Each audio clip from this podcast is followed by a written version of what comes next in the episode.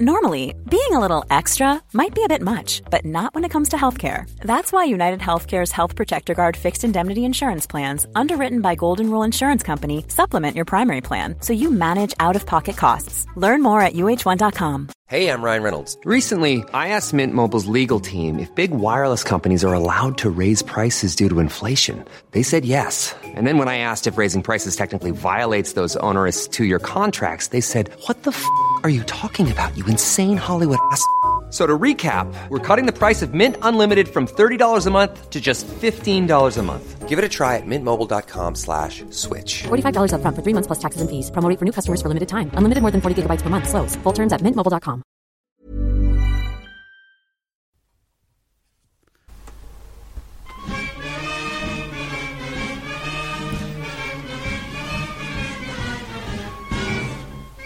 Hello, Egg Chasers. It's the Egg Chasers Rugby Podcast, the podcast about rugby that doesn't take itself or the game too seriously. We are here for another podcast this week. Yeah, there's no games, it's certainly in the Premiership happening, and yet we have two podcasts. How? How does this happen? Well, because we care that much. That's right, deeply. You see, it, some people might go, "Oh, we'll do podcasts when there's loads more games happening," and we do do that as well. To be fair, Yeah. uh, let's let's do loads of podcasts when there's loads of games happening because there's more to talk about. We care so much about you that we're thinking you've got less rugby to watch, therefore more rugby time that you would love to fill with something like this, an extra podcast. Exactly.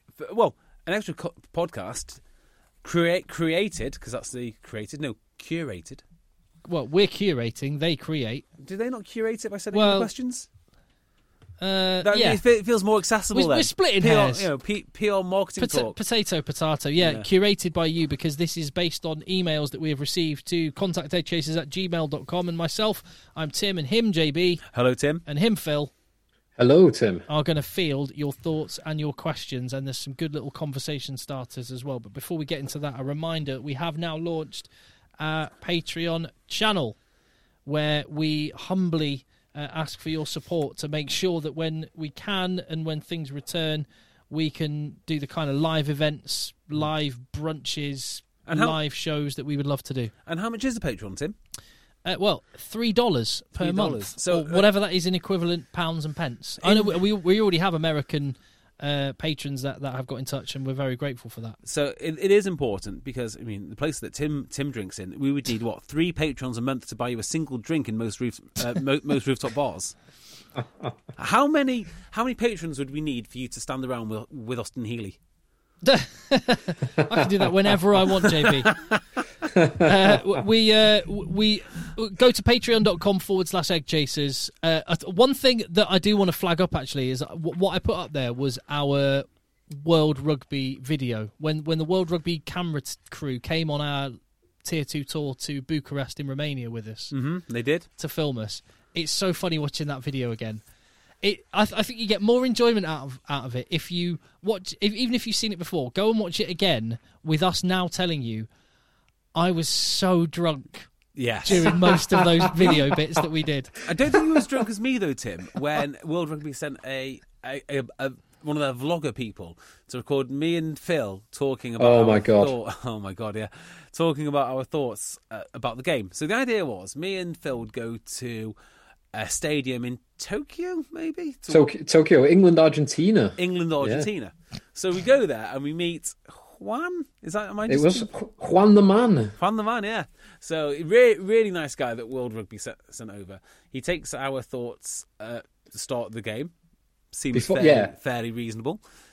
Takes our thoughts midway, you know, at half time. I would say warning flags should have been raised, at, you know, at that point. That footage must exist somewhere. Oh, it Oh, does. no. I think, um, I think James Abraham might have it somewhere. Um, Hopefully, he's deleted every last trace. of no, that I will be getting in touch with him. I want that footage. and then right at the end, after several uh, strong zeros, if you've not come across strong zeros, due to Brexit and a new trade agreement with Japan, there is every chance we might be getting strong zeros very, very soon. If you thought coronavirus was, was serious, wait till strong zero starts uh, land, landing on our shore. The, the real danger fr- fr- from the Far East. Um, so uh, they tried to interview us again. Uh, and I think I must have given him a good five minutes on why Spain should be here and not Russia. Uh, I, I don't know. I, like we were so drunk that I had to cover one eye to what. This is in the first off. I had to cover one eye because I could see double. I couldn't actually work out what was going on. I can't remember the last time I was consciously so so drunk. But yes, And then af- after the game, we both thought we'd lost each other. um, the, the stadium had emptied. We were waiting for Juan. Um, I probably fell asleep. Um, and I think I was on the big screen in the stadium as well. Uh, JB could not find me, even though he's sitting two rows behind me in a totally empty stadium. He could, and I didn't have a phone. find me. Right? I didn't have a phone. I know Phil's sensible, so I thought if I just stay here, Phil will come back. Of course, Phil's gone gone to sleep, so I'm sitting there for a good 15 minutes. Before Wait, I- so, so how far away were you? from him? literally two rows of metre- seats, right? A me- a- Like a me- 10 metre. feet? Less than 10 no, feet? much Less. less, than le- less Way, than, way less. two meters max. Absolute tops. Fifteen minutes waiting for him to come back. He's actually in front of me, nodding off. Amazing. Yeah. I need to see that footage. Uh, but the footage Oh, you can okay. see, which isn't quite as dramatic as that, but nonetheless, when you know that we are gradually. So they film us in the morning after the first night in Bucharest, and my eyes are like piss holes in the snow. I'm I'm so hungover, and you can tell when you watch it the video again. My skin is a me- anyway, and then and then they film us on the day of our live pod when it starts all fine, and by the end of it, you just. we make no sense. I'm really, I'm really grateful to have seen that. So anyway, that that video is on our Patreon page, uh, patreon.com forward slash egg chasers, and uh, help us. Um, yeah, help us. Um, and one thing we are doing to launch this is having a shirt giveaway. We have so many jerseys in the rugby dungeon. I left JB the job. Pick a jersey, JB, to give away. Yep. Well, what we'll do is we'll tease it, and we'll come back to the two jer- the two jerseys in the runoff for the jersey giveaway later. In a little bit. Okay, cool. Right. Hey Tim, before I before we crack on, something really trivial and non and non rugby. Where do you stand on TV and film spoilers? Um, if it's current or recent, it's an absolute no-no. You shouldn't do it. Uh, if it's if you have if you haven't watched it a year after it's been on general release, then tough. It's on you. Yeah, I tend to agree with that. So, a guy who um, is just crop, cropped, cropped up into my head now, a guy who came, came to Japan with us, and a guy we should talk about a lot more on this podcast, but we never do, my friend Steve. Um, he's got a thing, spoilers. Um, and today he asked me not to spoil grand designs for him. Uh, in the past, he's also asked us not to give him the spoiler for, wait for it, Ross Kemp in Afghanistan. What did, what did he expect to happen to Ross Kemp in Afghanistan? and uh, do you normally spoil? Um, do, do, you- do you normally spoil Not like location, location, location for him or something? Yeah, they give us you several houses. I've got, I've got to say, the last two weeks of Grand Designs have been amazing television. Haven't they just? I couldn't watch the really- last one. It was it was really good. Uh, I've The- got I've got the last one to watch, and I gather it is a bit of a No spoilers. They build a house. they build they built a hat really. Yeah, yeah. They well, they build a dwelling, don't, don't they? Really? No, I, I gather it's a it's a pretty um uh, pretty powerful it is a power. Yeah. hour of telly. Yes, but, uh, Yeah. but no spoilers for grand grand designs. I've learned All my lesson today, Good. so no more of that. Let's go to Luke Murphy then. Let's do that. Come on, then. or Smurf, as he's uh, as he's clearly known, judging by his email address. Hello to you, Luke Murphy, uh, who says, "Love the love the pod boys. Uh, always helps me through the Monday. You are welcome. That's why we make sure it's there every Monday." Uh, being an Ulster fan myself, I was wondering how Phil ended up being an Ulster fan, considering he's English. I'm just curious, as it's not very common. Um, it's a great question, and it, it um, harks back to first or possibly second season of the podcast when, uh, given that I didn't have any team that I supported, uh, we ran a little competition. Well, for- and the other context was that you'd retired through. through Ah, yes. But it was basically you'd retired from playing, and the reason you didn't have a club is because you were playing at championship or national one level, and that that was that was the very reason. So you were, yeah, exactly as you Yeah. say. I was looking for a club, and we had some incredible um, entries from fans all over the world, actually, um, writing in, giving a description, a reason why, um, or a series of reasons why I should support their club, and it was a close run thing actually. And I remember uh, doing various rounds of knockouts and got down to a final two, which were. Can you remember the final two? Was it was Obviously, it was it Bath and Ulster? It- it wasn't Bath. It was Ulster, obviously, and Oh, I do. Leicester. Go sorry. Le- Leicester. oh, was it? Didn't you have like? Thank, thank goodness I did not go for Leicester. That would have been even more traumatic than supporting Ulster for Did the you have- past did- seven years. Didn't you have some local club teams as, as well? Yeah, there, there were. There was a number. Of, there was a maybe. few, there's a few from um, America as well. yeah. Uh, I think even some from Australia. Um, but yeah, ultimately went for Ulster. Yeah, because it had the best. It was the, the, the entries and the letters and the standard of uh, fandom that came in trying to get filled. Because I think people recognised we could get our club talked about a lot. A lot, a lot. And uh, fair play, fair play for Ulster. And well, it's good to know it's paid off because Luke Murphy is listening. So Well, uh, I ha- do you know what we need elevator music? That would be great for this little. Yeah, every every time that we uh, read a question. So Jim Walker, evening all, sitting here watching Bath Wasps. Okay, fair, mm, fair enough. Eddie Jones has popped down to watch a match. Is this essential travel? Surely he can do his work from home, but it's it's not ideal, but doable. Just wondered what your thoughts were. Okay, so- Karen. So here, here would be my thoughts. Um, I think it's essential. Do you not think it's essential?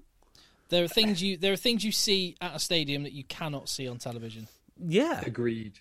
I mean, uh, okay. So I see why you don't think it's essential, and I think you see it's not. Comedians talk about this, and I'm sure that you get some of this, Tim, as well. Which is when Well, by the way, I, I am a key worker, and if I wanted to, I could travel to London for work too. Because you know, because playing Bon Jovi is uh, is that important. It really is. It really is.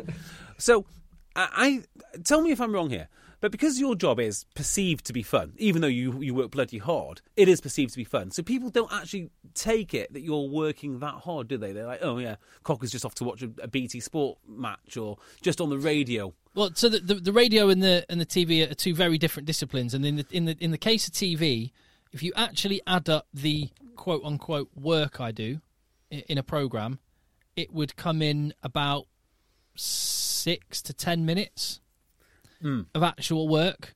But you, what you have to understand there, and this is very different to the to, to radio. Uh, the pressure because you own because I only have say six minutes in a program it's like you're live on the telly and that minute thing that you do there you have to nail that yes, I imagine Yeah. you do. because because well you've only got that one minute thing and I- I- and the timings ev- the timings of everyone else is on it so it's a different kind of pressure Yeah. it's it's um it, it it sort of bumbles along very slow very slow not intense but constantly your brain is thinking and then boom intensity and pressure way up And you know that, that there is a, a, a bunch of lesser podcasts with their thumb ho- hovering over uh, the Twitter machine, ready to go on that one stumble. Yeah, of course. But the um, but the, but radio, for example, doing the type of radio I do, it's you know, if I go, oh, that wasn't as good as I could have done, I'll go, all right. Well, after I've played Bon Jovi, I'll do it better. News, weather, sport. Uh, but the, I guess the point is, everyone thinks it's fun. Um, and I guess you look at Eddie Jones's job as being the national rugby coach. Think that's fun. That's not that's not essential, but it is essential for his job. And I think what we've learned about sport over the last few months, nearly a year now, is that we need to be entertained, and sports is important. So yes, it is essential travel. yeah, Oh, nice. there you go. I- Next I will- question. Oh, go on, Phil. Just just on that, I will say that um, just how many games Eddie Jones has been getting to. I mean, last weekend he went to he was at every live game, as in uh, it was three Friday night, Saturday night, and Sunday.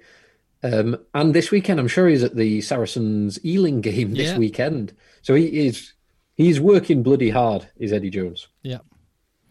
Um, do you want to go with another question, JB? Uh, yes. So Jack Penrose says, sliding into your DMs once again, a la Phil. Is that right, Phil? Is that how you do it? Do you introduce that? Uh, I wouldn't like to give away my trade secrets. No, no, you you do it from a burner account, wouldn't you? Like a professional. um, with a short. I certainly wouldn't lead with my full name. no. Absolutely rookie error here. Um, with, Yeah. with a shorter message and question. With the Lions tour, seeing as Australia as Australia managed to get many fans into the stadium stadiums around the country for the Tri Nations, could it be possible for you to wargame merely trend, uh, merely trading the 2025 Lions tour to Oz with the South Africa tour? Well, there we go. So as in just sacking off 2021. Yeah, just Entirely. swapping, swapping them around, I guess.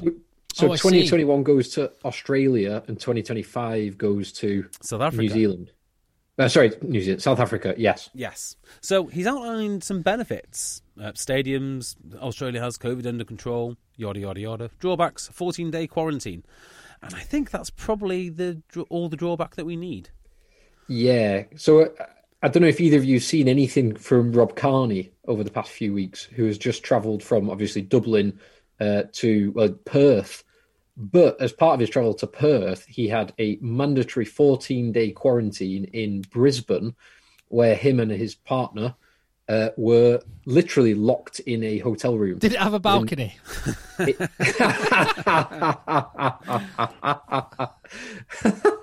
Uh, no balcony. What? No. So there was no balcony, no opening windows. They did not have a key to the door. They were locked Christ. in. That's prison. they- That's actual were- prison. That's unreal. it, it is it is prison, and they paid. I think it's something like three thousand pounds each for the privilege Oh my of. Oh doing god. that. yeah. And they were just brought food for two weeks. And the frightening Uh, part is when when this um, uh, reading the comments in the the Times today on the story saying pretty much that's coming to the UK. It, it was like more, Harder. more, need it more. Yeah, weird. It's uh, People- weird, weird times. Yeah, people are odd. Um, I, I mean, I can't see. It's been. uh, It sounds nice in theory. The problem is you've got to unpick a load of commercial deals, a load of sponsorship deals, yada yada yada. It's really bloody difficult. And actually, the 14 days. I mean, 14 days for the players is bad enough. It's undo. It's in fact, it's unworkable for the players, and it's Yeah. certainly unworkable for me. If I've got to have two weeks off to quarantine, two weeks to watch it, and then two weeks to quarantine on the on you know back on this side of the side of the planet. Yeah, sorry, sorry, Jack, not flying. Yeah. Um, got uh, an email here. Who did you say that one was from? Jack Penrose. Oh, okay, cool. This one's from Jim Walker. I don't know if uh, was there another one from Jim Walker. there was another one from Jim Walker. Oh, Was Jim. Jim, Essential. we got a, we got a big stack of emails here. Anyway, oh, that's fine. So it's a, a Bath one. It's just. Um, oh no, he says apologies, gents. Another query. There you go. That's Oh, fine. I'll let you off. I should have stapled these together. I've bad. noticed that Bath's internationals have their country's flag on their chest. Yes, they were the first club to do that. There are many more which do it now. I like that as a touch. I, I do. uh, as some other clubs do. I also noticed that Anthony Watson has a Lions badge. I didn't notice that. No, I didn't. I'm going to keep my eye out for that. He says, however, Taulupe Faletau doesn't have any badges. Do you know why? That can't. That can't. That must just be a one-off mistake. Yeah, must be because that's what Bath do, isn't it? It's always been the Bath thing. Yeah, That And is Taulupe worth- Tha- Faletau's not going to say, nah, guys, don't want, don't want Lions, don't want Wales. Uh, Was it a reserve shirt, maybe, or a sub shirt? Yeah, there's two things that would make sense to me. One would be he's ripped his shirt or got blood on it and he's changed it at halftime and it's a no number. Or, um, which doesn't seem likely, but because of his Tongan heritage, he's decided he doesn't want a Welsh badge. But I, I find mean, that yeah, highly unlikely. Yeah.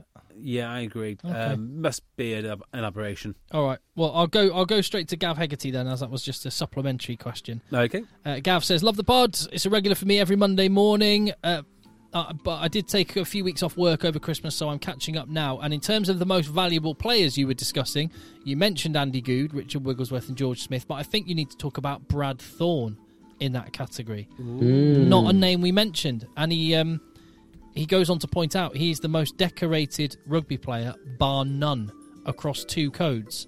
And he did play in the Premiership for Leicester Yes, but he didn't did. get any silverware while he was here. But it's worth just reflecting on Brad Thorn's tally. In rugby league, he was a Super League and World Championship uh, winner, NRL three-time winner, Wow. State of Origin two-time winner, and played Test matches for Australia as well. In rugby union, he won the NPC title twice. He won Super Rugby with the Crusaders. He won the Bledisloe Cup five times, Tri Nations titles three times, World Cup winner, uh, an 87% winning ratio for New Zealand, Heineken Cup winner with Leinster, Yeah, Leinster. and Pro 14 with Leinster. So what we're saying is quite good. He might be the most influential club player of all time. Interesting. I mean, I do, do think we said the Premiership, in fairness, but we'll take Brad Thorn all day long. Yeah, I, I just, just word. This is nice to reflect on a, a legend like that. Go on and, then, James. and also, yeah, go on. And just to add to that, the Esportif Intelligence, which was the um, the article, the, the Twitter account that um, prompted the whole conversation, they flagged that uh, of the combined leagues, top 14 Guinness Premiership and Pro 14, the second row position is the most valuable overall, with it being the single most valuable in the Pro 14 and the second most valuable in top 14 and Premiership. So that that also stacks up. Not only is he the most valuable, he's also in one of the most valuable positions as well. Yes, quite. JB.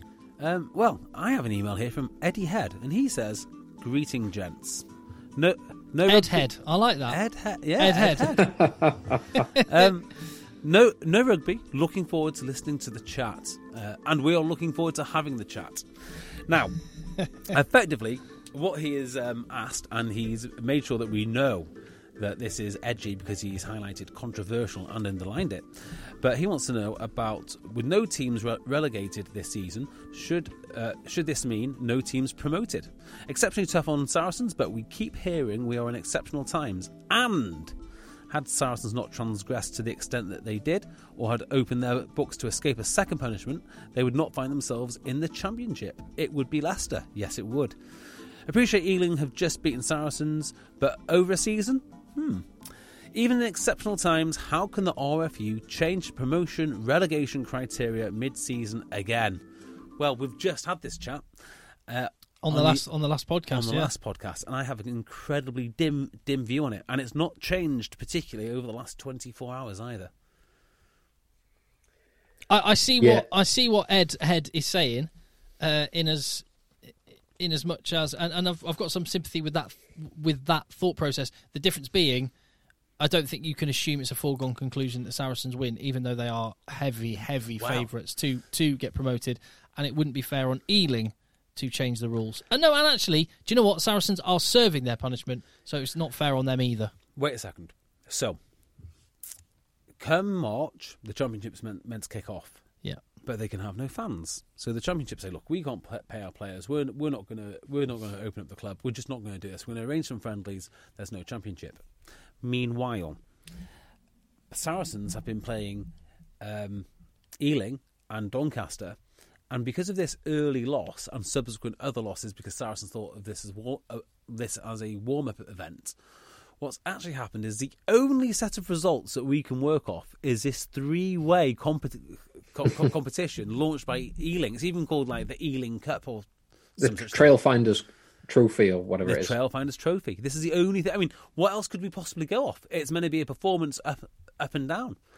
So in that case, it's very hard to see. I mean, Saracens just need to be treating the Trailfinders Cup a little bit more more seriously because this could be the only thing that they have to hang their hat on, except for Nigel Wray's millions. Mind you, Mister Trailfinders is not exactly poor. Yep. Uh, albeit his business is getting hammered. Yes, but I imagine there's going to be a slight pickup of pent up demand for for travelling as soon as I hope so. yeah, as soon as uh, Bloody hope so. Ealing are able to play in the Premiership. People are travelling. Mister Trailfinders will do fine. Um, but yeah, that's a, that's an interesting question. Um, who would you you know? I'm not. Up, up? I'm not up for no promotion. I'm not up. For, I'm not up for no relegation, but I'm not up for no promotion. What even, you even wouldn't more. like to see? I don't know. Leicester Tigers get relegated into the tra- the Trailfinders Cup. No, no, no. Uh, yeah, no. I, I'm. I'm against no relegation. Yeah, yeah, This completely. change, but but I'm I'm against even more than that. I'm against no promotion. Yeah, I mean it is. Yeah, it's a, it, it is the naughty step. Mm. We need the naughty step. There, there we go. Good, good point. Well made, though, Ed Head. Uh, Thomas Povey. Afternoon to you, Tom. Tomo, the big T, T dog. Uh, he says. af- He says, "Afternoon, gents." Um, obviously, wrote this in the afternoon, th- uh, twelve minutes past three. I'd say that's peak time for writing emails. If you're doing a day's work, that's sort of mid-afternoon little window of time when you're just sort of tying up loose ends a little bit in an office job. that'd be a perfect time to email. He says uh, a topic to wind up uh, non-England fans, perhaps. if there were an England Saxons squad team, where would they finish in the Six Nations? Ooh. That is a good, good question. So if if if Eddie Jones just went right, I'm giving the first team a, a year off because of the Lions and because of everything else going on. I, I'm just going to pick Saxons. Going to pick all the young guns, second teamers in the Six Nations. Where would they finish? It's quite a good question, Tom. Hmm. Where so, above Wales, I would guess. no. Oh, I would say so. What in this current incarnation of Wales? All right, flip it round. Outside They'd of beat Italy. They'd be above Italy. So they'd be at least fifth. Yeah, I'm, that's where I am. I don't. I can't see them beating. Well, there's no chance they're beating France. no, But, Um, but, but England's not second, e- England's second team, based on the, the 28 man squad we picked in the last podcast, that that would still include in unreal players. Like the front row, for example, would be Beno Obano, Tom Dunn, and Will Stuart. It would be like the Bath front row, and you'd have uh, Yeah. When when you say those names, I'm like yes, and then when you say the Bath front row, I'm like oh no. But but you would have Sam Simmonds and uh, yeah. Uh, Lewis, Sam Simmonds, Sam Lewis Simmonds, Lud- Lewis and Ludlam, Zach, Mark- Zach Mercer. or Mark Wilson. Yeah, you, you'd have some quality quality players in Ben, there. ben Spencer might actually get a pick. Um, Magic Marcus at, at fly half with Joe Marchant and uh, well, yeah, you could have Sam- Sam someone James. like Sam James. Sam James, yeah, Simon Hammersley, Moreland Yard, Uh, yeah, and uh, Adam Radwan. A- Adam Radwan. Uh, I think. Look, if you put on a serious note, if you put all the best players in England that are available, I mean, Ollie Devoto, Ted Hill. brilliant player. Um, Ted Hill class. if you put them all together and you said to Scotland, Wales, Italy, pick what you want, guys. Have what you want. I wouldn't be surprised if half the team is made out of those excess players. Oh, certainly for Italy, it would be a majority. Yep. Uh, Yeah. Wales. I mean, you know, no, no disrespect to Johnny Williams whatsoever. I think he's always been a, a great, um, a great talent. It's great to see him back playing, and I'm glad, glad, glad he's with Wales. Where was he in the pecking order for England? He's starting for Wales now.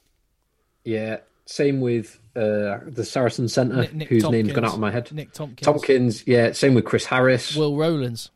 Yeah, yeah.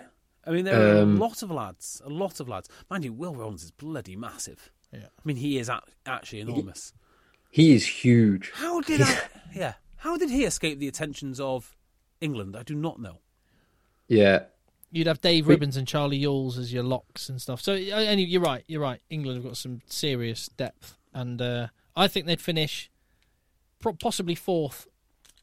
On a very, very good year, they could sneak third, but more likely fourth or fifth. Well, do they replace England? That's a, that's a question, really. Because if they replace Yeah, England, yeah. If they, let's assume they're replacing England. yeah, because that means that they sneak up a place, right? Because otherwise they have to finish below England. That makes no sense. So Fra- France would finish above them. Ireland, Ireland would finish above them. Scotland would. Scotland probably well. would. Yeah, probably. Yeah, absolutely they would actually. And you know they Yeah. could easily finish above Wales. Poss- yeah, possibly. Fifth, possibly Um, fourth, is the answer. Certainly, they wouldn't. They wouldn't finish ahead of Gatland's Wales. Not Gatland's Wales, no. But Gatland's Wales could be winning the whole thing. But Pivac's Wales, fair game. Yeah. What you got, JB? Um, well, you were just uh, implying that you'd like to know more about Edhead. So here is a supplementary uh, a, a supplementary question.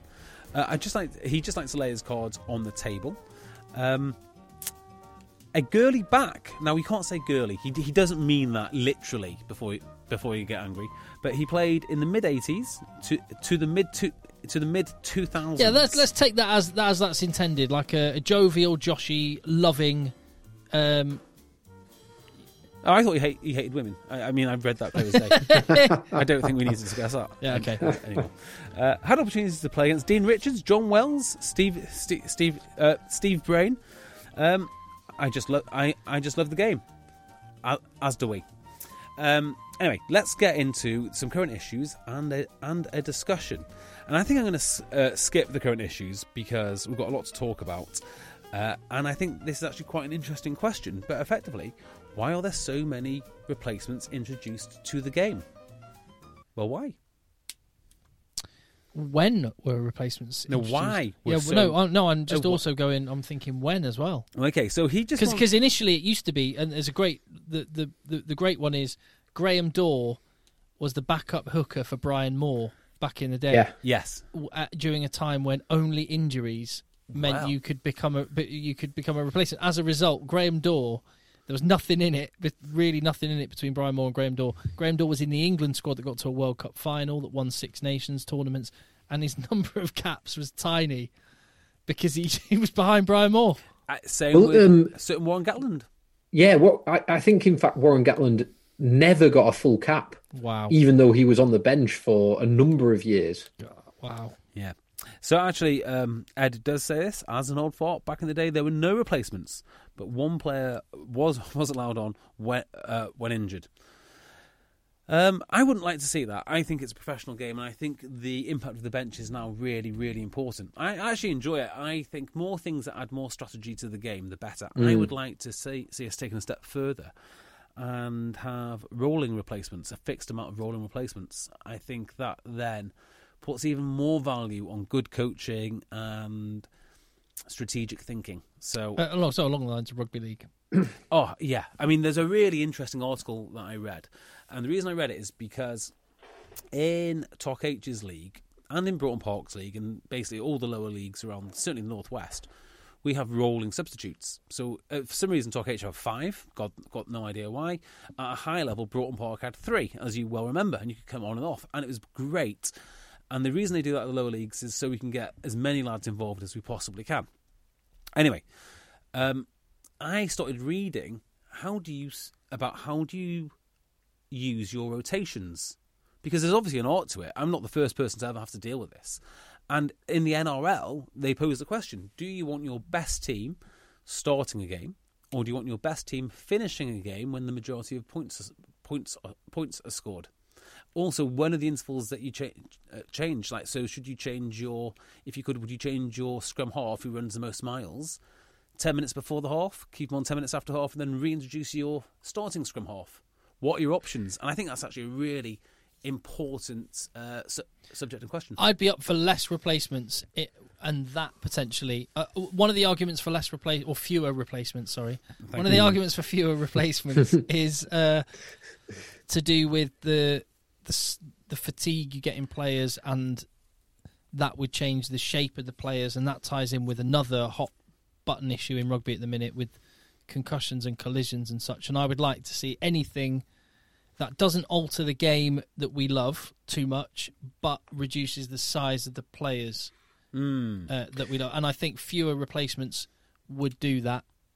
I wouldn't be against trialing to see how the rotations worked because I think that if, for the reason you said, Yeah. the sort of power play element, the tactical element, the coaching uh, element, it could make it quite exciting actually. I think shrinking replacements to five would be quite good because I like to see players that can do various things. So a front rower that can do more than two, two more than one position, a back row, second row, a half back, a generic back, and then someone else. What do you reckon, Phil? It's it's a very interesting question, and I don't uh, I don't think there's been the amount of thought that we are that we're even putting in now to this to get to where we are.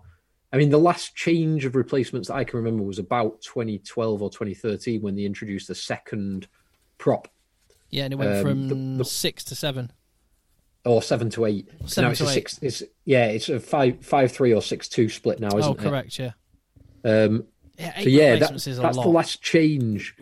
Um, I, I kind of, I, I, I like your point, Tim, on the um, making the overall size of the players slightly smaller, um, and so I, I could get on board with having uh, probably slightly fewer replacements, and indeed, have, if you had interchanges, that would probably have the reverse effect. Um, certainly, I, I think back to when I watched quite a lot of rugby league. You used to have Yeah. effectively two sets of props who were as big as they could possibly be, and their job was to run as hard, straight and hard as they possibly could do for 20 minutes, and then they'd have a 20 minute breather, and then they'd be back on for 20 minutes, and then they'd have another 20 minute breather. Big Willie Mason. Willie Mason, yeah, great example. Lo- All teams just had they had two sets of props, but they could only run around for 20 minutes at That, a time. that said, may I ask, did you enjoy it? Um, good question. Yes. Uh, certain elements of it, yes. Um, But but that that's other- yeah eight replacements and interchanges. I would not be for that at all. Yeah, uh, Yeah, five that- interchanges with five replacements, or maybe even four. Potentially, potentially. Yeah, the the strategy I do really like the strategy of well, when do you play your best players? When when do you play your strongest players? I don't like the uh, finishers or game changers or whatever you want to call them. I don't like that. I don't like the explicitness of that, even though I'm totally on board with the strategy element of it. It's it's like I don't know. It's a bit of an Americanization, isn't it? It that is, yeah. But Um, just just think about with our benches that we have at the moment, right? What would just happen if you started your bench and then you brought everyone on thirty minutes into the game? So you do it exactly the opposite way around. I wonder how that would how that would pan out because Yeah, so you- eventually, go on. your bench is kind of like a night watchman, or like your starting player. They, they they they take the edge off. They like see you out for thirty minutes, take the edge off, and then you then your real team can play. Yeah, yeah. So if you think about England, I, my criticism of England have been they come out ferociously quick, and they tend to punch, punch themselves out. Well, I don't mind if the second team punch, punch themselves out, or or you know, you know the seven seven guys they start with, or you know, whatever it is. Um, and then you bring on Itoje, and you actually. So this is this was my argument. Um, sometimes you don't use your bench willingly enough, but if you had an incentive to bring them on, and this is more of a low, lower level thing, you would do it. Does that make sense? Yeah, If your club captain sat on the bench, you would bring him on. Uh, Yeah. The, the the factor in this that I think I kind of I, I get what you're saying, but the the element in this is the opposition are playing for 80 minutes as well with exactly the same resources you have. So it shouldn't be i- if one team is punched out, then it might just be that the other team has superior conditioning. So think about this, Tim. Just just think about the, the like a graph of um, of performance. You would assume, wouldn't you, if you had your first graph of traditional performance, it would start very very high and slowly tail off, and then come up a bit as the, as replacements come on. Well, you're just flip, flipping that. So you would see how yeah you would see the sl- you know you see the tail end of it at the start as a dip 30 minutes in then you bring on your big gun so you'd have your spike just before the half mm. and then you got the half time rest and then you're full at it for, for 40 minutes Interesting one, Ed. Started Yeah, a good it- conversation. Nice one. The hmm. the other element of it, which Tim you, you definitely touched on, is the injury side of it. And there was a really good thread uh, it was a while ago now, six months or so ago, by um, Ross Tucker, um, who's heavily involved. We reference him quite a lot. He's heavily involved in World Rugby's um, injury awareness, injury audit type stuff. And he was putting the argument, f- or uh, raising the question really, as to whether injuries are more contributed by a power game, as in the fresher a player is, or the fresher two players are when they're running towards each other, the faster the closing speed will be. Therefore, the more energy is transferred or more power, and therefore the more injuries there are. Or is it a fatigue scenario where the more tired you get, the more you play, the weaker your joints and muscles are, and therefore the more likely to get injured you are? And in reality, kind of the conclusion, well, it's it's both. It's both have their part to play in this, but the there's certainly um, a risk of greater injuries when you get more fatigued players coming up against fresher, more powerful players. And I think all of that, um, my, to my point before, there's probably relatively little um, thinking about the position that we've got ourselves into with eight subs. Um, and it's probably something that could do with some intelligent understanding and thinking around well what is actually best for the game for the spectacle but also for the for the injuries Yeah, and um, eight replacements is not best for the game. yeah now before we, yes i tend to agree before we carry on just let me say thank you very much ed um, I have picked up one question, but he's raised multiple points. Great Well- email, and I've read. Uh, well, I've read the whole thing. Keep keep that in the file. Keep it in the file. There you go. Uh, A lot can happen in three years, like a chatbot may be your new best friend. But what won't change? Needing health insurance. United Healthcare Tri Term Medical Plans, underwritten by Golden Rule Insurance Company, offer flexible, budget friendly coverage that lasts nearly three years in some states. Learn more at uh1.com. I've got an email here from. Hold on. Why is it not playing? Oh, there we go. Oh, nice. Lovely. That is nice, isn't it? Uh, I've got an email here from Don Fletcher, which isn't that the name of Flathead in Home and Away? is it? Donald Fletcher, wasn't it? Don- oh, Donald Fisher. Oh, not Flathead. Never mind. Anyway, um, he said he says afternoon, chaps. Again, Afternoon. 4 p.m. Afternoon. There you go. You can tell. This one was written at 4 p.m. Seems to be the time. Uh, listening to your last mailbag pod, I thought I'd jot a few notes down about how we can improve the game in no particular order. Right. Yes, so let's please. let's not linger on these. But he says one, um, ban the caterpillar ruck. Yeah, done. No, referees no. enforce the time as soon as the ball's available. Don't wait till it's at the back of a caterpillar ruck to say use it. Done. Perfect. Uh, implement the 50-20-20 rule. Uh, Has it, it has been trialled, right? It has got trialled in it. Super Rugby AU, I think. Did, uh, did did was there any conclusion about what impact it had, if any? Uh, no, but there were some very loose and very exciting games, um, albeit a bit wild from what I saw. Um, I'd, I'd like to see it a little bit more, actually. Okay. The, the 50-22. Uh, we- we've said this one before. To win a not straight in the line out from the referee, you have to actually get someone in the air. Hundred percent. Yep. In. Yeah. On. Yes, Yeah. you On can't. it- Not straight is irrelevant if you're not competing. Yep. Correct. Unless it's outside the bound, there's a different standard, I'd say. So if you're competing, it's down the middle. If you're not competing, it has to be within the confines of the line out. I, I'd, I'd even go. I don't care. It's tough. You, ca- how can you complain about where how straight or not straight the ball is? Because I could pass it straight because to my because well because if you haven't got anyone in the air, then they haven't had a material advantage. It Yeah, was yeah, un, an you- unfair material But advantage. you can't just throw it to the nine. Yeah, it's oh got to no be no caught- no yes, it's got to be caught in It's gotta- someone standing in the line out. Yeah, it's got to Yes. be within the confines of the outside arms. Yeah Yes. yeah. But yeah, that, that'd be good. That'd be less scrums and more people in the air, which would actually create more opportunities for attacking. So yeah, nice one. I'm with you there, Don. Um, there's there's a bunch of these. But I'm just going to jump to this one. Um, oh, to make I love this to make international windows more of a spectacle, and imagine this building up to a Six Nations. Uh, but also for Premiership or Pro 14 or whatever the tournament is, how much would you love this? Um, and I, I've actually suggested something like this to uh, guys at BT. Anyway, I'd love to see some sort of combine where team where testers are sent to each camp to do, for example, max bench press, max squat, max chin up, a bronco. Uh, they could do height weight measurements that are accurate. So these seem to be a joke. Yeah. Yes. Knowing this would make viewing so much more interesting for the casual observer.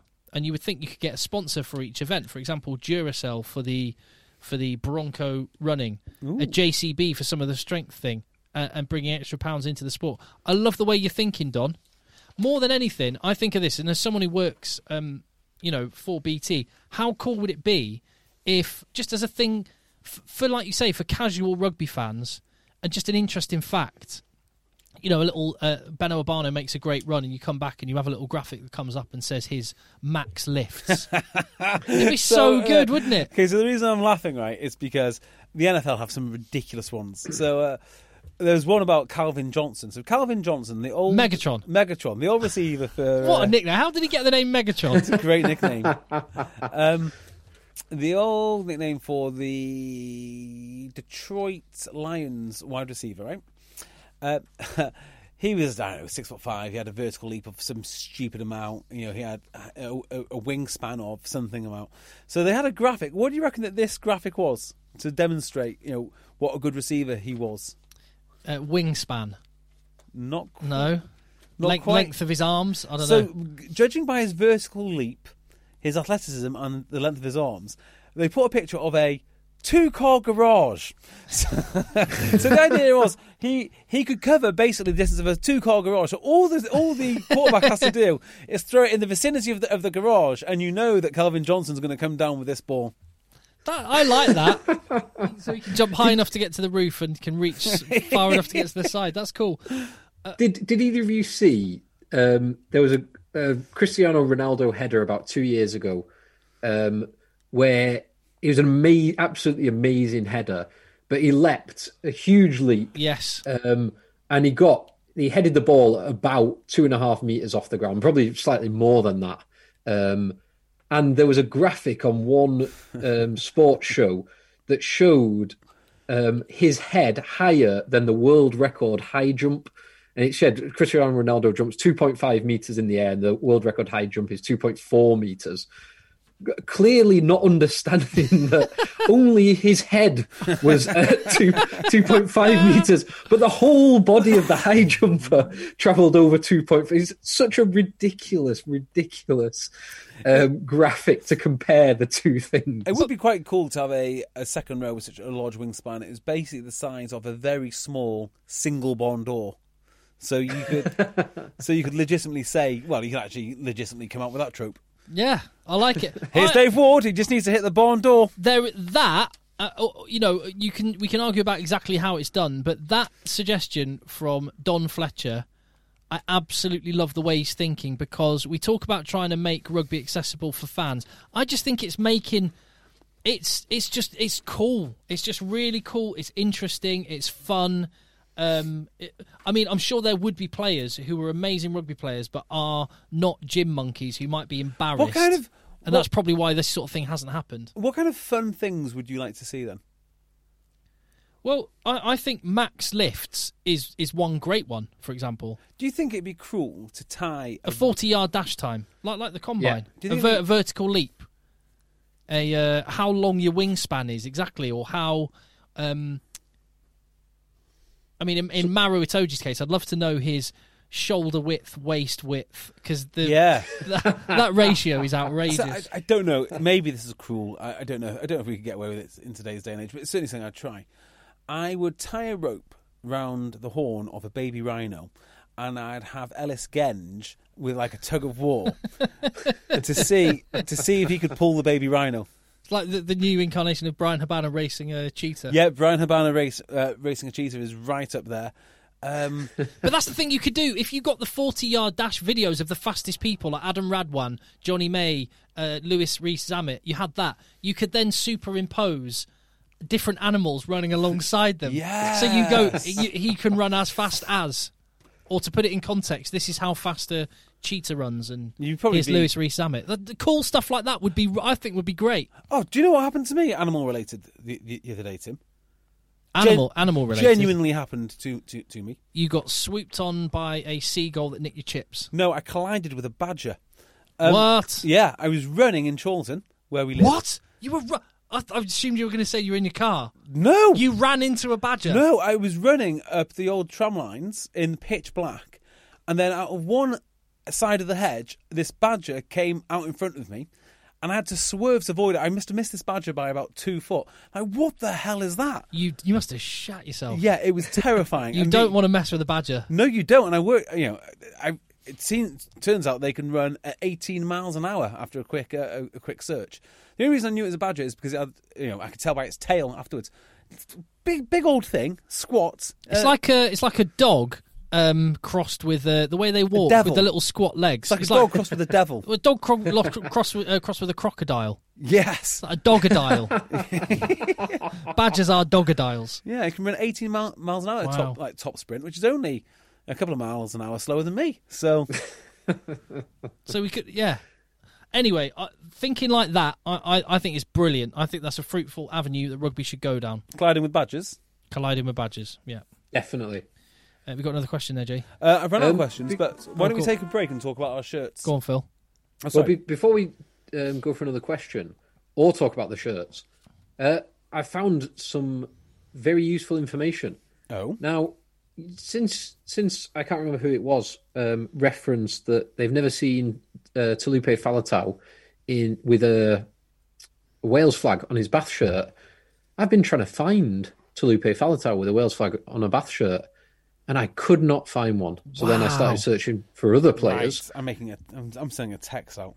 Well, well, let, let me give you a full update. I could not find one. So then I was like, right, let's just check. I'm certain they do it. And I found Watson and Joseph and uh, Matavesi with a Fiji flag, flag To Ali with a Samoa flag. And I was like, right, maybe it's Wales. So then I found Priestland with a Wales flag. And then I've just, I must have looked at my 1000th image of Faletau in a bash, bath shirt, and I finally, finally found one of him with the grey shirt from about two years ago with a Wales flag on the chest. But it seems like a very, very rare thing for Fal- Faletau to be wearing a Bath shirt with a Wales flag on it. Isn't that he- it- interesting? It, has happened. It has happened. I can confirm. He At has least worn- once. At least once. Yes.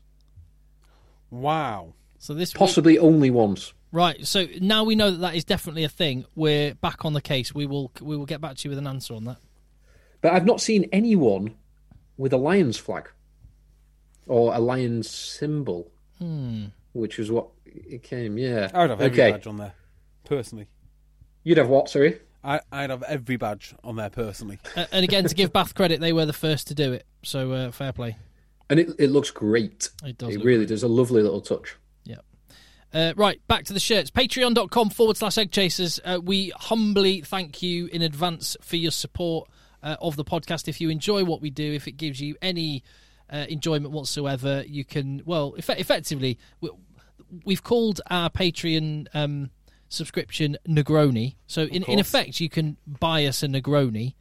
Uh, in reality, you can make sure JB does not have an embolism, uh, and we can pay we can pay someone to professionally do the sound for live shows when they return. Exactly right. Exactly right. Uh, and in exchange, we have um, well, you get priority access to live tickets, uh, which is one of the big focuses we want to have when we're able to. Again, is get the live shows, uh, pre-game match day brunches at grounds around the UK, and um, and also we've got a shirt giveaway as well, which we'll do in raffle form among Patreons at, at, at, regular and random intervals. And the first one, J, I asked, gave JB the challenge. Right, we've got all these jerseys in the rugby dungeon. Let's give one away. Pick pick some prestigious jerseys that that might be contenders. What have you got, JB? Well, the things which are just prestigious to me might not be prestigious. Well, no, that's a nonsense. Everyone wants a Tom Brady 14 shirt. I mean, that, uh, or my Miles Benjamin shirt. I don't think I can ever give give, give those away. I just don't. Uh, but we, we do have a range of others. Um, oh, and the thing is, I've got almost all of them have got some sort of story attached to them. For instance, we always win. We we always back ourselves at home shirts. The Chris Ugh. Robshaw 2015 World Cup, Yep. signed Ugh. signed by the skipper himself. We've got We've got. Uh, you were so obsessed with uh, Benetton and Dean Still. and Dean Budd that you got a Benetton jersey sent. Yep. Can't have can't have that one. That's I stole, precious. well, not stole. I was gifted by Canterbury the, the very last Japan Rugby World Cup 2015 jersey. Uh, we've actually got two jerseys from the most inf- infamous season in Tier Tour history, the infamous cheat season. Yeah. Where oh no, it was season before that, or was it? We've got a Chile Yeah. jersey there, which was gifted to us by a listener in Romania. Yep, who came from Chile to watch Came us. from Chile to, to watch the live pod. no, And- that, well, that was in Madrid. In No, Madrid. In Madrid, yeah. yeah. So the we've got a Georgia match weight, we've got a Romanian match weight. The two jerseys they were wearing on the day of that game. Um, I've got all of the Lions jerseys um, from the so when the uh, Lions played the provincial teams in New, New Zealand, we've got all of those up. We've got an Australia one, we've got Munster, we've got an Old Brumbies one, we've got all sorts. So oh, we've got a Sevens uh, USA one which is signed, but maybe the most valuable of all of all the jerseys. I'm looking at it right right, right now. I mean, it's hard to it's hard it's hard to really put in, put into words how valuable this is, and it's even harder to even reconcile the fact that I own it. It is a Newport Gwent Dragons 2012 vintage. Um, 2013. tw- is, is it? Is it? Yeah, a, a the, classic, the year we began the podcast. a, a classic top, um, probably the most high-profile sponsor I've seen, Discount Tires, um, and that is signed by the entire entire squad, including many names. Taulupe Faletau, who we were just talking about. Oh yeah, Uh, Newport Gwent Dragons' most capped player of all time, Lewis Evans. Lewis, Lewis Evans. Can you believe Lewis Evans signed that shirt? You know, Um, it's uh, it, it is quite. Hallam Amos.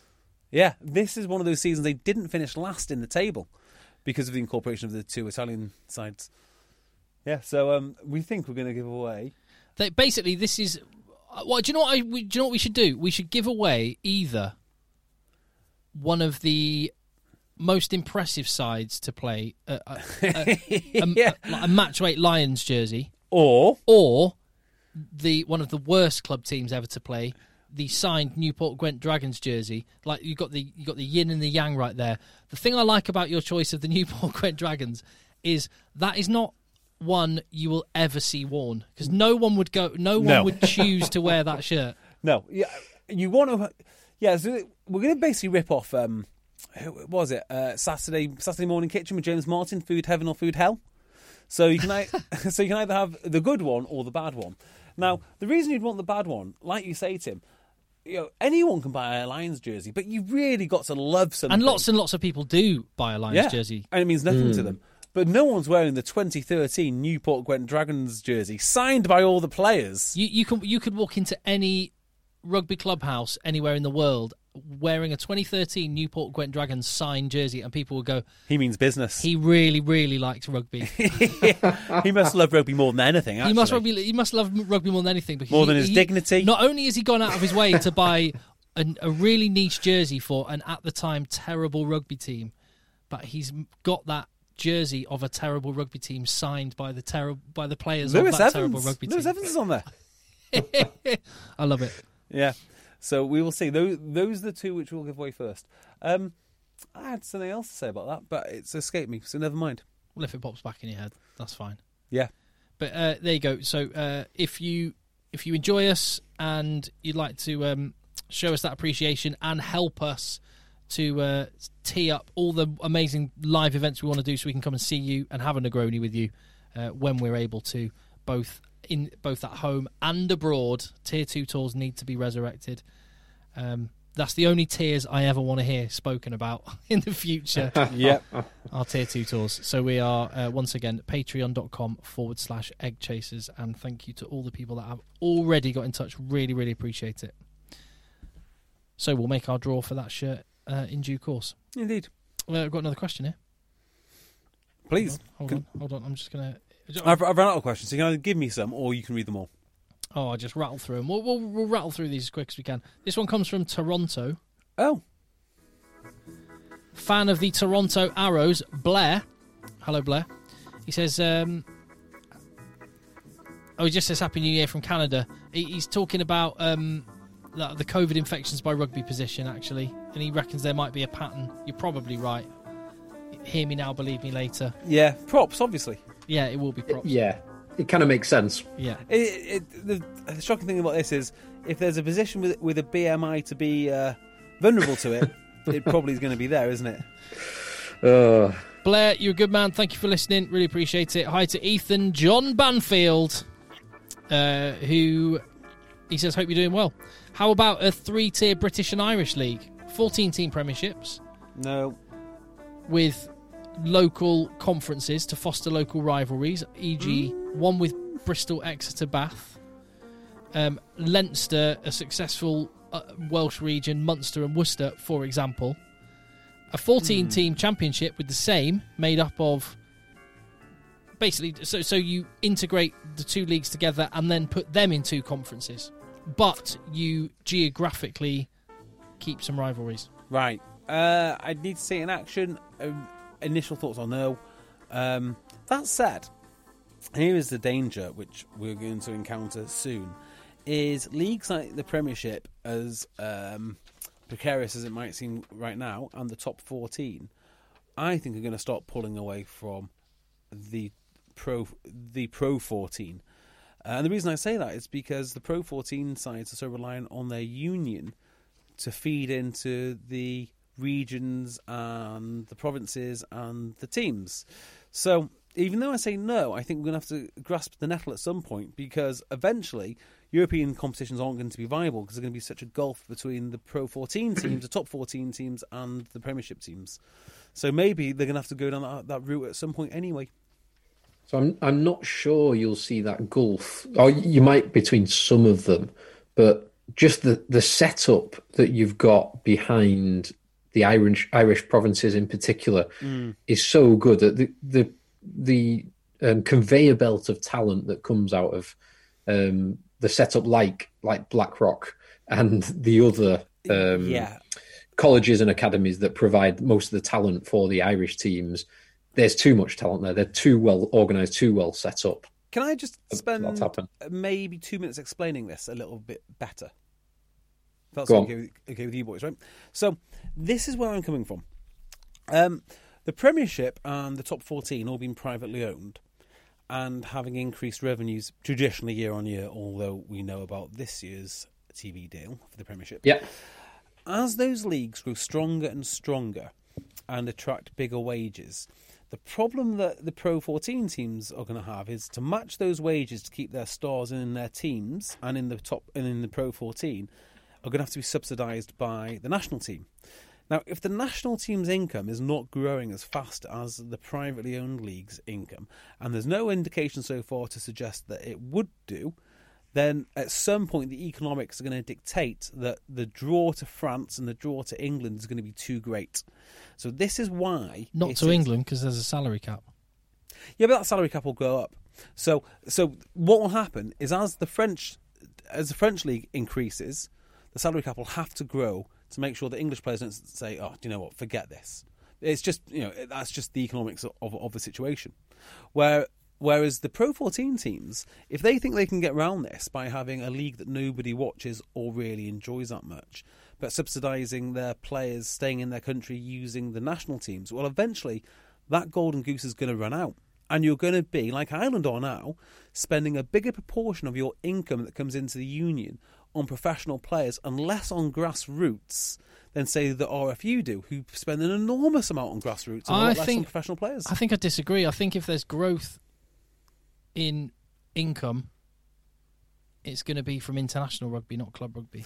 the, the future's a, few. Well, it looks to me at least, and I hope you. Mm, I don't know if I hope you're right or not. I, I'm kind of agnostic on the whole thing, but it certainly looks to me is that the top 14 in France is going from strength to strength to strength in income, and the Premiership, although it's not profitable, you can see the salary rises through so well, certainly since we've been doing, doing the podcast. Now, if those trends continue, eventually the economic pull will be too great. And if you're draining the, your unions too much to pay professional players, what's what's paying into your grassroots? I, I'm I'm probably more with you, Tim. Uh, at the moment, I think the bigger growth is the potential of the the international game, and I mean we, we've just seen the next four years of Premiership rugby be, have curtailed salary. So in 2024, mm. it will still be lower than it was in 2018. So that's a six year trajectory of of downward trend. So I'm I'm not sure of- we're going to see If you think of that this, prediction in the club game. Yeah, but if you think of this, right, for the English players and the French players, they have got their England money, right, and England don't make any less money than anyone else. In fact, they make a lot more money than And anyone more- else, right? Yep. So you've got you've got the England money and you've got the league money combined, whereas the union money in Wales or Ireland or Scotland is going through to heavily subsidise almost all of their squads in their club game and that's not sustainable because you'll see the top the top 14 and the Premiership eventually pull away. Now you're not seeing it right this second, but that is what will happen. But again, you you seem to be ignoring the Irish teams because the Irish Munster, Leinster, Ulster sell out pretty much every game, um, mm. whether it's European or um, well, yeah, Pro European, 14. They, like they do not fit that model at all. Agreed. Basically, you're, you're talking about the Welsh team and Uh, then Scottish and a bit teams. of the um, Scottish and Italian. yeah so yeah the irish are certainly in the best place position here but i, I think even they are going to have to come to terms with the the pro 14 needs to get much more competitive and needs to generate a lot more a lot more revenue has to I, I, I don't disagree with that point, but I, th- I think, as in the league needs to get better. I think the Irish teams, un- unless there is a stark turnaround in the trends that we're seeing, uh, certainly in the Premiership, um, the Irish teams will be fine for a long while yet before that kick, before that bites. Oh yeah, a long while yet, but I that's yeah. I think the trends. uh, I look that, that that's what I think. I think that the leagues in England and France are putting a lot of pressure on those unions to subsidise their club teams. Uh, next email from Stu Hamilton Smith. And um, Stu, I'm going to summarise your email, hopefully, and do it justice. Stu effectively says, Have we missed a trick? Just not having Elliot Daly as a 13. Because he's, um, there we go, he, he- he's a Wasps fan and was a big fan of Daly when he was playing with them. Uh, and his first stint with England was at 13, and that's where he emerged and where he's primarily been, and where Saracens, I gather, are intending to play him. Um, fast, strong, could read the game well, cut through a defence, strong defensive game, howitzer of a left boot, if needed, off the tee. It was Eddie Jones that played him on the wing initially and then at fullback. But he's basically just saying, should Eddie Daly actually be a 13? Well, I guess you'd say, should Jonathan Joseph be a 13 and not a winger? So the problem England have got is they've got bloody loads of these players. Well, Jonathan excellent. Joseph is a 13, let's be honest. He, he was played as as an auxiliary wing, and but he has been a 13 his whole career. I just think England have got so many, so many 13s that you want your best players playing. Is Eric Daly the best 13 though? Mm, maybe. That's that's a good question because I, I I'm not sure he is the best thirteen, and I'm not sure in the last few years we've we've had any evidence that he, he is. And I'm not saying that he couldn't be, but he's hardly played there yeah. for for club or or country or the Lions, um, which he obviously had um, test starts on the wing for the Lions. Played very well on the wing for the Lions too. Um, He did. Just on Elliot Daly, do you, do you remember his his um, career defining moment? playing against England for the Barbarians at 15. Incorrect, Tim. Career defining moment. Career defining, the moment that he'll remember most. A long range Uh, pen for the Lions. Incorrect. It was showing me around Twickenham. So uh, he was he was in charge of showing a group of us around Twickenham. Him, uh, Myler, Stephen Myler. Who, who who are the other two England players that we had? We had them for about half an hour showing us around. Ma- Mako. Not Mako. Uh, I did interview Mako. You did interview Mako, and I'm I'm not Welsh. I'm not Welsh. I'm not Welsh. Terrible opening question. I've learnt a lot since then. Um, uh, who was the What, loose what head? was the opening question you said to him that got the reaction? I'm not Welsh, mate. Uh, so judging by your voice, you sound pretty Welsh. Are you are you regretting not playing for Wales? Something like that. It was a ridiculous opening question. and you just turned him against you straight yeah, away. straight away. I'm not Welsh, mate. Oh, you sound Welsh. Um, yeah. Uh, who's? Oh, and uh, Ma- that that would have that would have he might have seen the funny side if he if you had I a- was if laughing. you had a sufficient Welsh accent that meant he was going Yeah, oh true. you're clearly Welsh yeah, yeah, that is that. Yeah, that is true. And Matt Mullan. Matt Mullan was the other guy that that showed us around. We had, that, those were our three England England internationals before they had their always back ourselves at home World Cup. I think I think I've just remembered his real career defining moment, Elliot Daly's real career defining moment.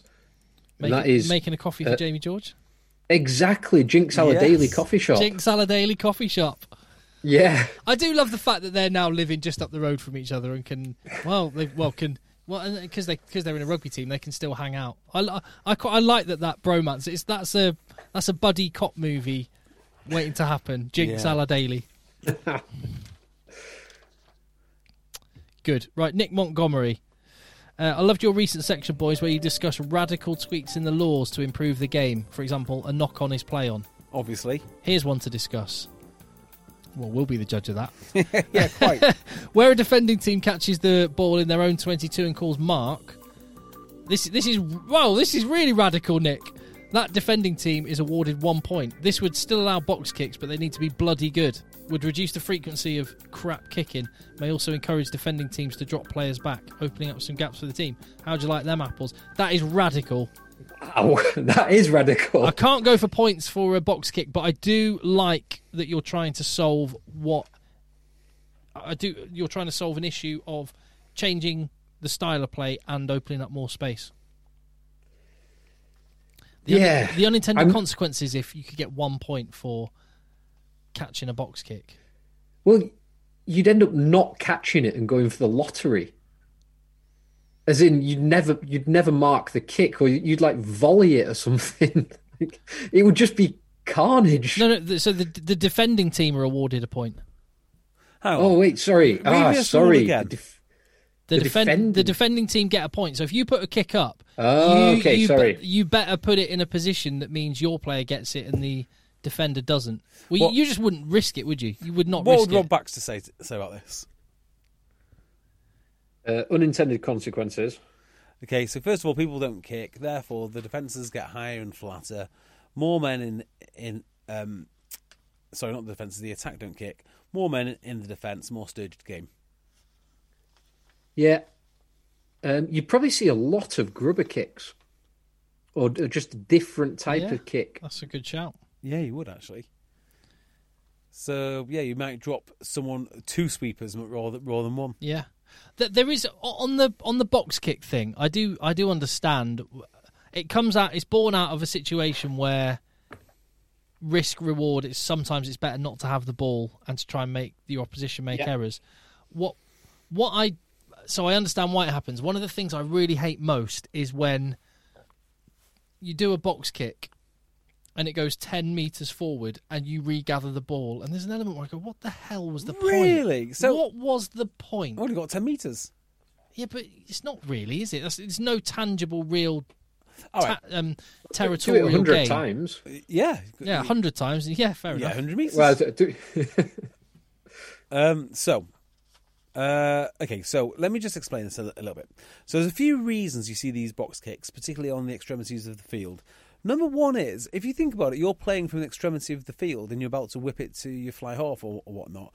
If you're really close to the touchline, which is where most of these box kicks occur, very rarely do you see them in the middle of the park. You're faced with a situation where the opposition know the direction of the play and they're going to blitz you. So it's the strongest defensive position for the opposition to be in. Oh, no, I understand. Yeah, that, so I'm just putting some context in. So, so that, that, that's the first bit. The second bit of it is, I think a well executed box kick and a, a good chase is one of the best things to watch in rugby because it makes that landing an absolute lottery. So not only do you need to drop your man to catch it, you probably need to drop somebody else to make sure it's not spilt everywhere, um, or to help him out. Because yeah, last thing clean you, out. yeah, because last thing you want is Josh Bassett, who is excellent at this sort of thing, nailing your guy. They're on the front foot. The next guy cl- cleans over. You've lost the ball, and in a time of defense has been super stingy and organised. How do you um, do you unpick pick a defense? Cause chaos, and that's why. Oh no, I understand why. I understand why I'm they're done, I, and I think going back to the caterpillar ruck thing, I think if if there wasn't the sense and the literal fact that you're stopping the game down and the momentum's being sucked out of it every six rucks, then I think you'd uh, you'd be absolutely fine with it. But when that is the consequence, or well, that is the end product of a really l- drawn out process of a caterpillar ruck, and Yeah, you're right. Look, the caterpillar ruck, we're not going to agree on. I don't mind them, but I Oh, do a, do a caterpillar see- rock if you want. I haven't got a problem. But uh, the five seconds that is in the law book should start when Yeah. the ball is available. Yeah, Yes. yeah, That- but then you get referees fudging when it's available, don't you? Yeah, I'm yeah, wi- yeah. Yeah, it, it, it's difficult because that is the frustration fans. I don't think fans are that frustrated with the box kicks. I think they're frustrated with the, what they perceive to be the talentless nature and the pointlessness of, of the caterpillar, caterpillar ruck. Yeah, agreed. Yeah, I'd agree with that. Yeah. Uh, Sean Mul- Mulcahy or Mulcahy. I'm really sorry if I've got that wrong. That's not really elevator music, but I'll go with it. It'll Um, do. Oh, it's all right. There you go. Got the organ back in. Perfect. Um, That's, Right. that's what she said. His uh, this, I think some people have come up with a, a variation of this. A lot of people will will be with you, Sean, on this one. His solution for the Premiership: first of all, you bring Saracens and Ealing up next season, with no current team being relegated, making it a four-team team league, split into two conferences, A and B. Newcastle, Exeter, Quins, Gloucester, Northampton, Wasps, and Ealing in A, for example. Sale, Bristol, Irish, Bath, Leicester, Worcester, Saracens in the other. Each team from Conference A slash B play teams in their conference home and away, and play the other team once a season, alternating home and away each season. That means there's 19 regular games. The top two in each conference advance to semi-finals. Uh, the winners advancing to the final. The bottom team in each conference play an eliminator game, and the loser of that game then plays the team that finishes top of the championship. And the two teams that either f- the team that finishes bottom and the team that comes up do not do not play European rugby the, f- uh, the next season. It means three less games in the regular season, better for player welfare, keeps the trepidation of relegation and no European rugby for finishing bottom of your conference, while it also keeps the incentive and possibility of promotion for championship clubs. It's definitely a better option than ring fencing. It's not as Yeah. pure as relegation, but it has it. It's not as good as the naughty step. I, I, that's probably very close to, uh, in my head, what is the most sensible solution. I, I think that that is a, a fairly complete. It's not perfect, but given all the constraints and all the limitations, I, I'd be fairly happy with something similar to that. If I was going to critique it, um, the uh, playoff game for promotion relegation does mean that you've got a very late decision on who's going up and who's going down. Therefore, budget signings, all the rest of it, Yeah. um, which can cause an issue. But I guess if you're building a team for longevity rather than short term gain, then that should have less of an impact. So overall, I'd be fairly happy with that. If that was to be announced as the solution, I could I could take it. And I quite like the thinking of that it's not just there's relegation, but you finish bottom of your conference but stay up. Well, you're still getting hit. you- You're still getting a no no European rugby. There's still a you better not want to be down the bottom and mm. down the bottom there. But there's there's that's an interesting thing because there's positives and negatives of that.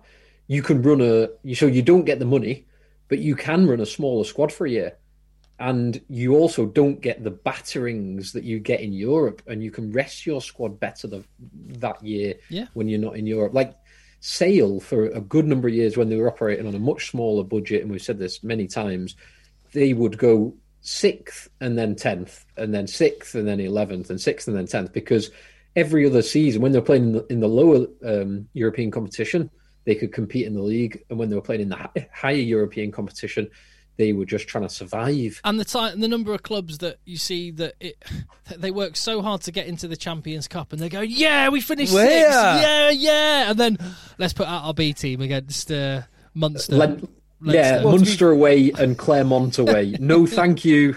Well, to be fair, they probably go out with the best of intentions game one. By game two, they are down to their B team. After you've been, been away to Clermont, that, that is probably it. That's a fair point. Can't argue with that. Uh, there, there are more emails as ever, but I think I'm going to keep those in our file for future podcasts because I think um, I think we I think we've come to the end of our energy and will at this point, and um, you, you, there's so much there. That was br- brilliant, but the, an opportunity for you to get in touch with any more questions, thoughts, starting points, topics, stories. Can can we get some stories, tour stories, game stories? Anything. Um, clubhouse stories, bus trip stories, kangaroo court stories. I'd, lo- I'd love to get any of that stuff that uh, that you might have. So contact eggchasers at gmail.com and uh, we'd love to feature you on the next one of these little Q&A pods that we do. Um, you're right there, JB. Yeah, I'm watching uh, a man fly over, fly over an aircraft carrier. So that kind of does show that this is the end of the podcast, doesn't it? it does. Uh, I'm going to go and listen to some more sea shanties. Yeah, rightly so. hey, that's the first thing that you can put put on the put on the Patreon. Put on the sea shanty. I'll put on the sea shanty. you want that sea, sea shanty, it's on the Patreon. I'll do it. Patreon.com slash egg chasers at rugby podcast on Twitter. Contact egg chasers at gmail.com. Let the boys play. No boys play. Spring? Is that you? Warmer temps mean new Allbirds styles. Meet the Super Light Collection, the lightest ever shoes from Allbirds, now in fresh colors. These must have travel shoes have a lighter than air feel and barely there fit that made them the most packable shoes ever. That means more comfort and less baggage. Try the Super Light Tree Runner with a cushy foam midsole and breathable eucalyptus fiber upper. Plus, they're comfy right out of the box. So, what can you do in a super light shoe? What can't you do is the better question. And because they're super packable, the real question is where are you taking them? Experience how Allbirds redefines comfort. Visit allbirds.com and use code SUPER24 for a free pair of socks with a purchase of $48 or more. That's A L L B I R D S dot com. Code SUPER24.